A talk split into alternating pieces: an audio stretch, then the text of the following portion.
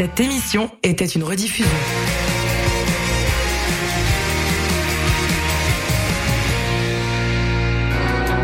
Salut, ici Yocto. Vous écoutez CISM.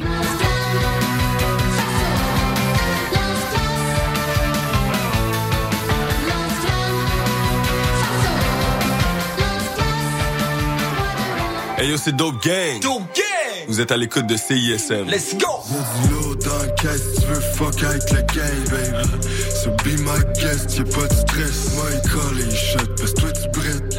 Tu bouges pas, man. T'es sur la quête. On fout la chienne. Les 42e rendez-vous Québec Cinéma invitent les cinéphiles à venir célébrer le meilleur de notre cinéma du 21 février au 2 mars prochain. Avec plus de 200 films présentés en salle, dont 56 premières et un éventail magistral d'événements gratuits, cette édition sera, comme toujours, l'incontournable rendez-vous du cinéma québécois. Vous êtes dû pour un rendez-vous. Procurez-vous un billet ou un passeport au rendez-vous.québeccinéma.ca.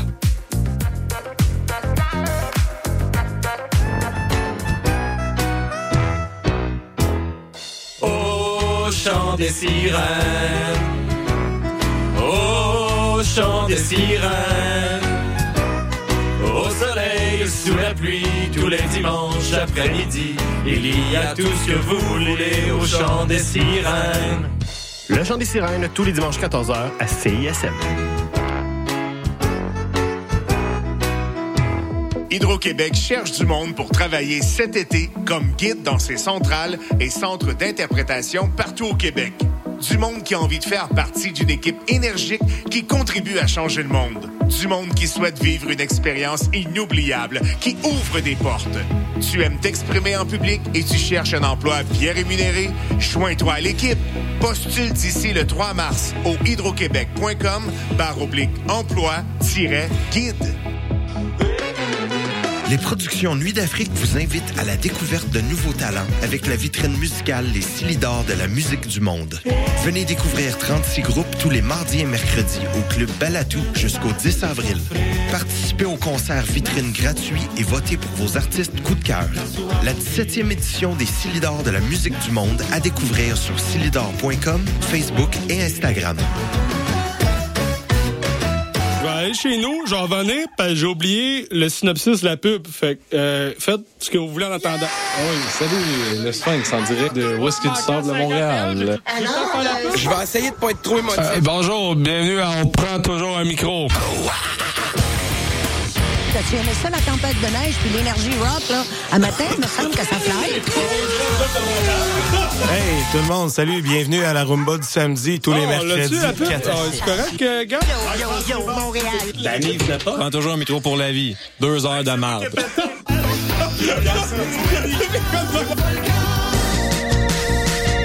Vous écoutez CISM 89.3 FM, La Marge.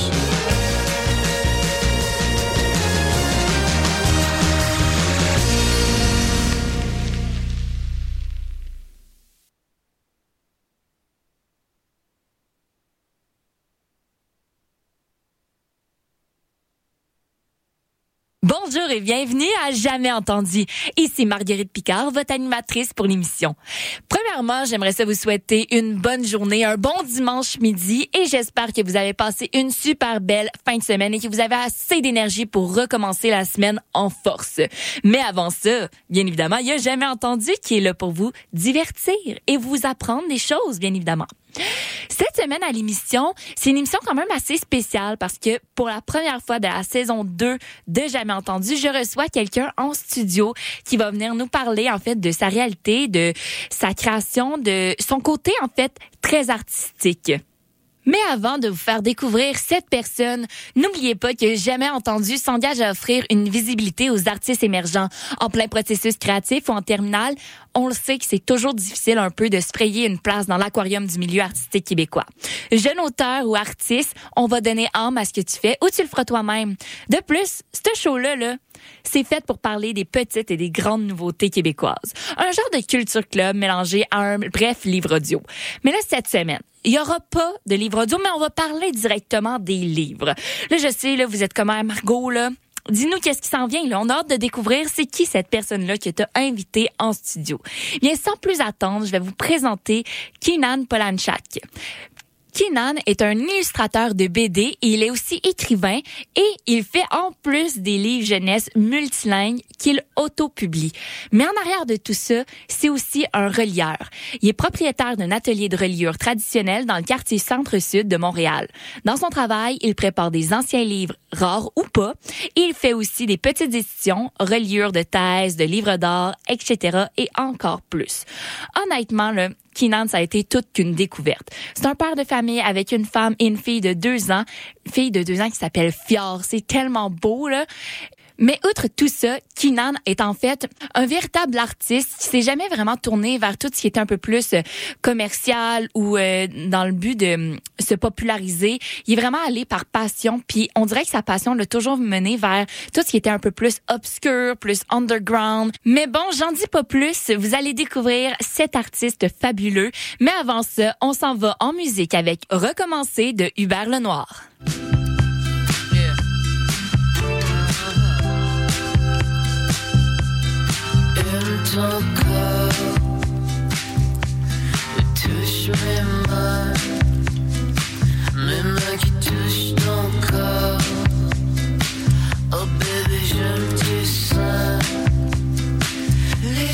Suivent et se ressemblent.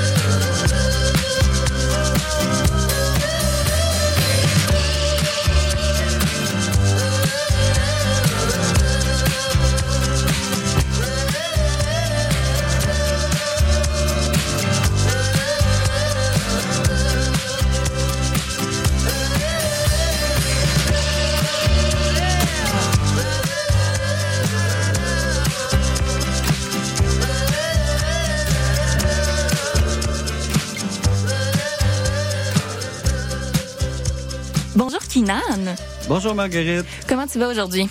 Ah, je vais très bien et toi? Ben oui, vraiment. Honnêtement, je suis vraiment heureuse de te recevoir en studio aujourd'hui. Puis qu'on parle parce que je parle tellement souvent de littérature que je suis choyée d'avoir un écrivain, un illustrateur et surtout quelqu'un qui s'auto-publie et qui fait aussi de la reliure. Parce qu'en arrière des livres, il y a aussi le travail. La reliure qui est un essentiel de la littérature depuis toujours, mais dont on n'en parle souvent pas, on l'aborde rarement, que ce soit à la télévision, euh, dans des entrevues et surtout à la radio. Donc, euh, j'ai bien hâte que tu nous parles de tout ça, mais surtout que tu nous le fasses découvrir. Ah ben, c'est mon plaisir de, de venir vous parler de ça. Donc, euh, j'aimerais ça qu'on commence tranquillement. Peux-tu nous expliquer plus en détail ce que tu fais, ton métier, puis surtout, si tu peux pratiquer ce métier-là à plein temps? Mhm, OK. Ouais, c'est compliqué. Mais euh, je vais essayer d'expliquer ça le plus meilleur que je peux. Euh, c'est je suis, illustrateur, auteur, relieur. euh, J'aime ça dire illustrateur en premier maintenant parce que c'est vraiment ça le passion numéro un. Ça a toujours été. Euh, je pourrais dire relieur en deuxième parce que c'est vraiment ma job à, temps plein là. Mais tout ça pour dire que je sais pas où commencer avec ça. Mais il n'y a pas de stress. Dans le fond, tu disais que tu étais illustrateur en premier. Est-ce que tu as une formation ou tu es allé vraiment par passion dans cette direction-là? Ben, j'ai toujours dessiné depuis euh, que je suis jeune. J'ai toujours voulu euh, faire ça. Euh, à un moment donné, j'ai fait illustration et dessin à Dawson à peu près 2007. Mais tu sais, c'était déjà comme établi que je m'en allais Mhm. là-dedans. Euh, mon premier BD que j'avais fait, c'était à cette époque-là, c'était euh, pro-cannibalisme. Euh, c'était une BD qui parlait de drogue, euh, qui, a- qui s'appelle Pro-Can, qui rend le monde euh, cannibale. OK. Fait que j'ai amené un exemplaire de ça pour te montrer. C'est c'est c'est- c'était de 2007 à 2009. Fait que, maintenant, j'ai toute la série au complet dans un livre. c'est une série de combien de BD environ? Euh, 9 BD. 9 BD. Puis, mettons, faire une BD, mettons, de cette euh, gamme-là. Ouais. Ça te prend combien de temps créer l'histoire et surtout les, les illustrations en arrière de ça? Ouais, mais Procan, c'est euh, c'est quelque chose qui s'est fait tout seul. C'est comme si j'ai même pas dessiné ça. Ça s'est fait tout seul. C'est vraiment beau. Euh, C'était neuf tombes, comme je te dis. Euh, je les ai faites. Mettons, une tombe, ça me prenait un mois ou deux. Au début, tu sais, j'avais une petite passe sur la photocopieuse, je la faisais imprimer, puis euh, je distribuais ça un peu en zine, là, tout ça à l'époque. Puis avec les années, c'est devenu d'autres choses. Tu sais, on a même fait un film avec ça. euh, le, euh, les, des années après, j'ai dit, ah, il faut que ça soit dans un livre. Là. Fait que ça, c'est quand même nouveau, ce format-là. Mais j'aime vraiment les illustrations, honnêtement. Puis en plus, c'est que souvent, mais, mettons, je, je feuillote les livres en ce moment en studio. Et euh, mettons, une page, il y a tellement d'éléments, tellement de, de petits dialogues que c'est super intéressant parce que tu te dois de prendre le temps d'observer chaque petit détail pour ensuite passer à l'autre page, ce que j'admire vraiment beaucoup. Ouais, lui, ce qui était le fun, puis le prochain que j'avais fait aussi, Squidgy, c'était un peu le même, c'est que je faisais des BD podcast un peu, tu sais, Ok, c'est oui, comme mais un peu ça. fluide, là. C'est par page, en fait. Squidgy, c'est un peu la même affaire, mais à un moment donné, j'ai fait, euh, tu vas voir euh, plus tard, j'ai dit, ah, ok, je vais faire des BD à trois cases. J'essayais de les mettre dans les, euh, Mm. les journaux. Ça n'a jamais vraiment marché. Mais euh, après ça, j'ai fait euh, des full page, pas de parole. Euh, L'anglais-français, c'est toujours un thing. Là. Les deux BD, c'est comme plus en anglais. Il y a quand même du français dedans. Euh, c'est vraiment juste des grosses excuses pour dessiner. Puis j'ai plein d'histoires à raconter tout le temps. Tu sais, Squeegee, c'est euh, l'histoire d'un calmar qui fait du squeegee dans un Montréal préhistorique sous-marin. C'est inspiré d'un- d'une petite visite au musée Red Path où est-ce qu'il y avait un comment on peut dire là un display comme un truc qui montrait qu'il y a 500 millions d'années euh, Montréal c'était comme le fond marin du maire qu'aujourd'hui on appelle le maire de Champlain. Mhm. Fait que ça venait de tout ça. Parfait. Fait que justement, ça m'amène à te poser la question. Là, tu as, plusieurs BD Ouais. euh, et illustrations ici en studio. J'ai amené beaucoup de choses. c'est parfait, j'adore ça. Justement, d'où te sortent toutes tes inspirations? Parce qu'il y a des. Tu me dis que tu fais de la littérature jeunesse, Ouais. mais mettons ce que j'ai en ce moment entre les mains, euh, des gens qui euh, deviennent cannibales, c'est peut-être moins Ouais. une littérature jeunesse, mais d'où te vient toutes tes inspirations? Qu'est-ce qui te dit, ah, je vais créer aujourd'hui?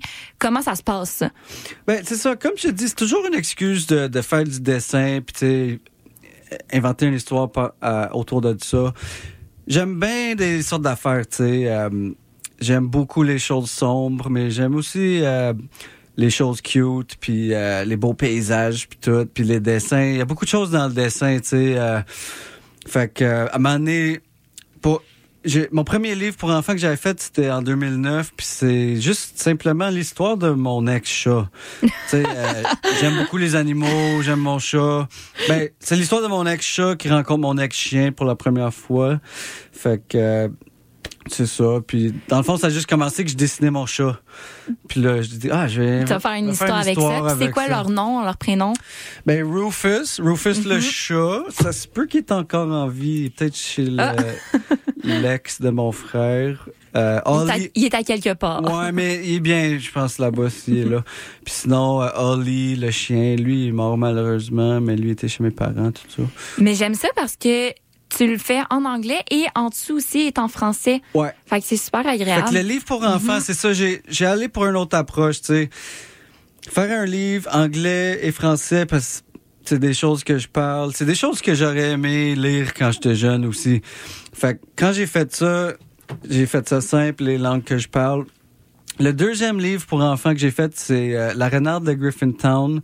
Celui-là, je l'ai fait en trilingue, anglais, français, espagnol.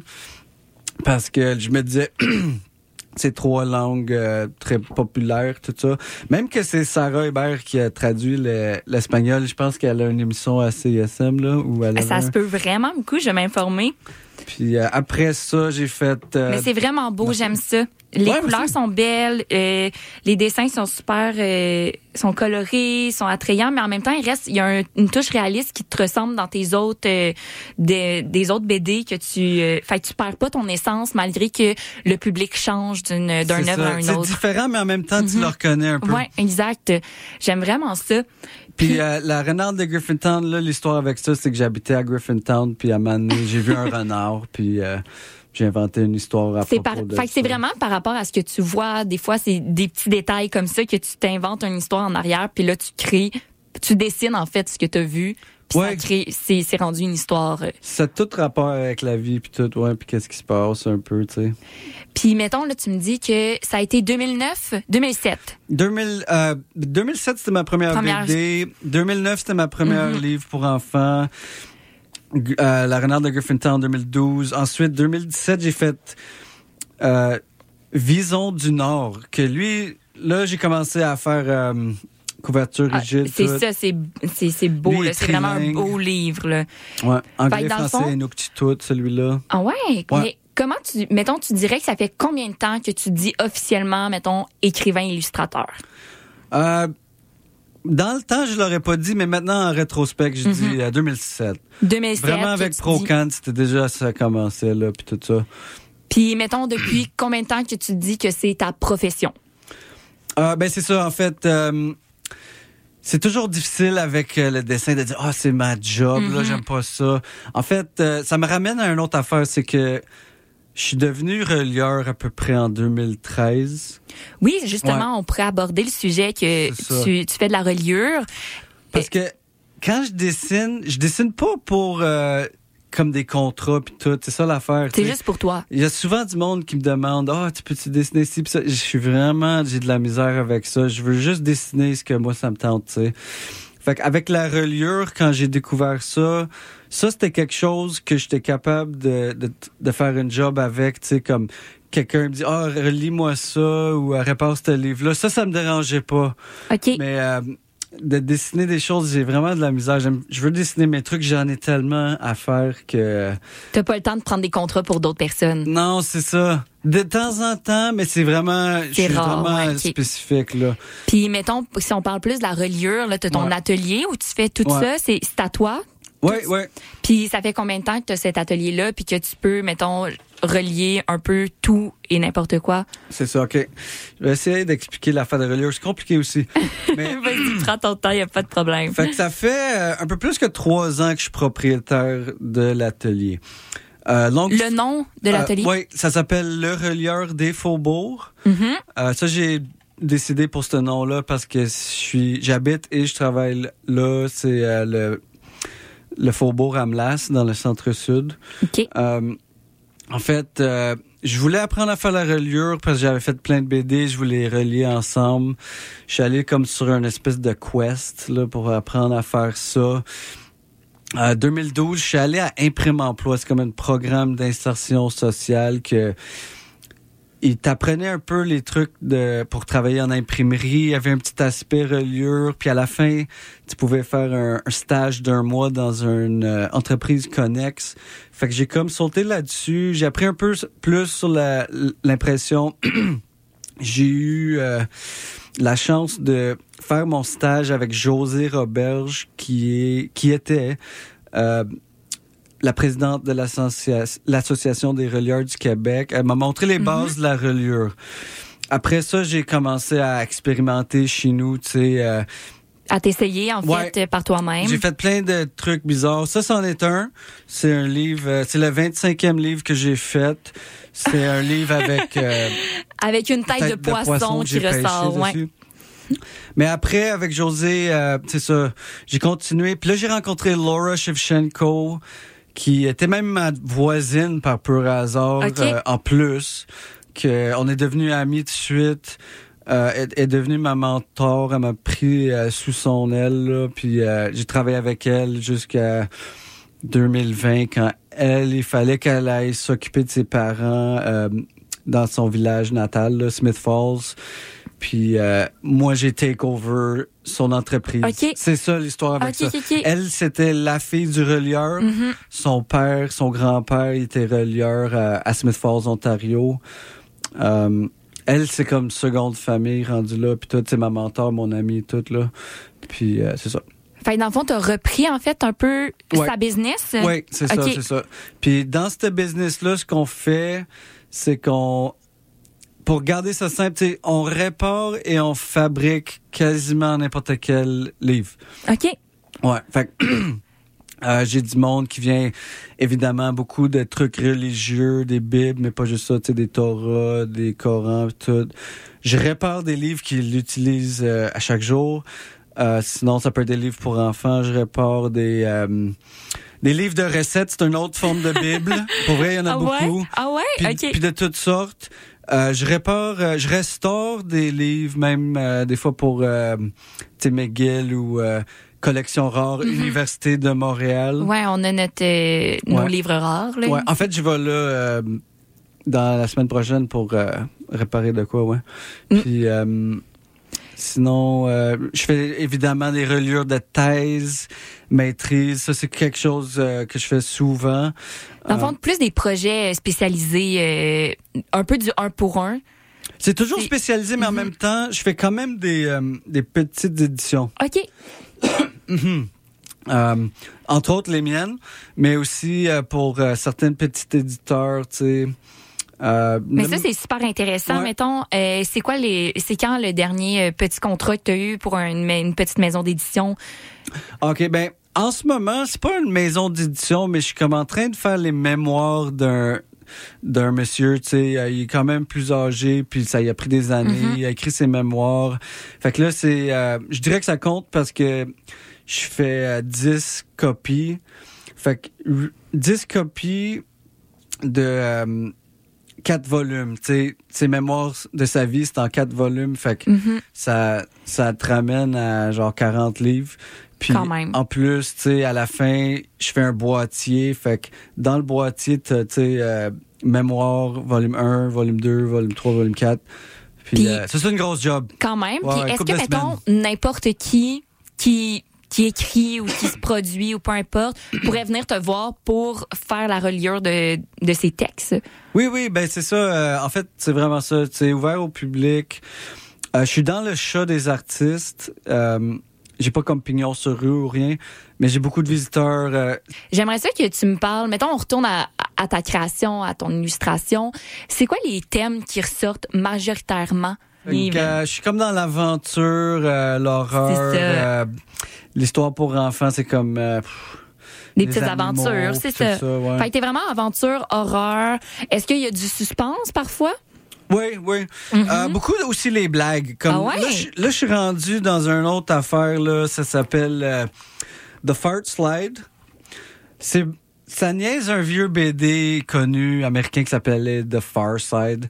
Puis, euh, ah, comme une- encore une fois, c'est toujours une affaire anglais-français. Fait que j'ai fait comme. Celui-là, Ah! il est anglais-français. C'est le fun parce que là, il vient de montrer le, le livre en tant que tel, sa BD. Tête bêche, on appelle. Mais avec tout Ouais. ça, c'est déjà presque la fin non. de l'entrevue, oui. Ben, je vais te montrer deux, trois petites affaires vite, vite. OK. Parfait. Ça, j'ai Bind Core ici. Ça, c'est. euh, la reliure, en anglais, c'est binding. Fait que euh, j'aime aussi bien du musique heavy, bind core. Ça, c'est. Euh, j'aime la musique grindcore. Ça, c'est bind core.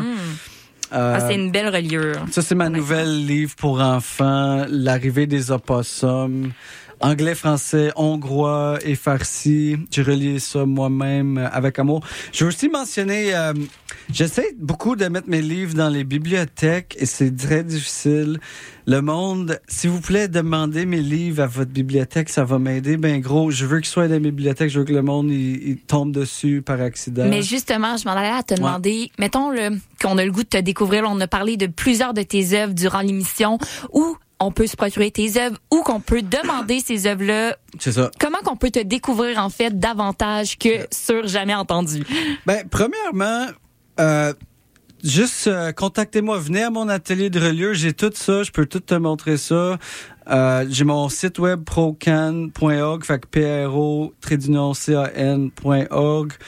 Euh, à mon atelier, le numéro de téléphone, c'est 514-461-1234. Encore une fois, 514-461-1234. Je suis généralement là euh, 10 à 5, euh, lundi au, vendredi. Juste appelle-moi avant de venir. Tu sais, j'ai l'Instagram de Fart Slide, si tu veux voir des jokes euh, à chaque jour. Euh, Ton Instagram, c'est quoi? euh, c'est at the fart slide. Parfait.